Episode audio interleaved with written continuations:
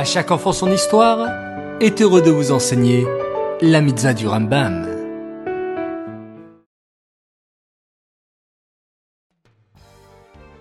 Bonjour les enfants, Boker Tov, j'espère que vous êtes en pleine forme. Baou Hashem. Aujourd'hui nous sommes le 8 Nissan et nous avons deux mitzvahs du Rambam. Écoutez bien. La mitzvah négative numéro 269 nous interdit de nous détourner d'un objet perdu. La mitzvah positive numéro 204 s'agit du commandement nous incombant de ramener un objet perdu à son propriétaire. Savez-vous ce qu'est un objet trouvé? Eh bien, par exemple, si je marche dans la rue et je trouve un porte-monnaie par terre, alors que dois-je faire? Il y a là-dessus énormément de réflexions. Nous allons donner une règle qui nous permet de savoir ce que nous devons faire lorsqu'on trouve un objet.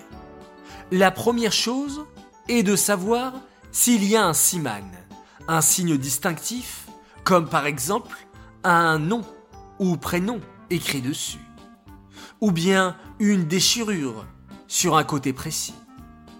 Si nous avons un signe distinctif, alors la Torah nous demande de trouver le propriétaire et lui rendre son objet qu'il a perdu.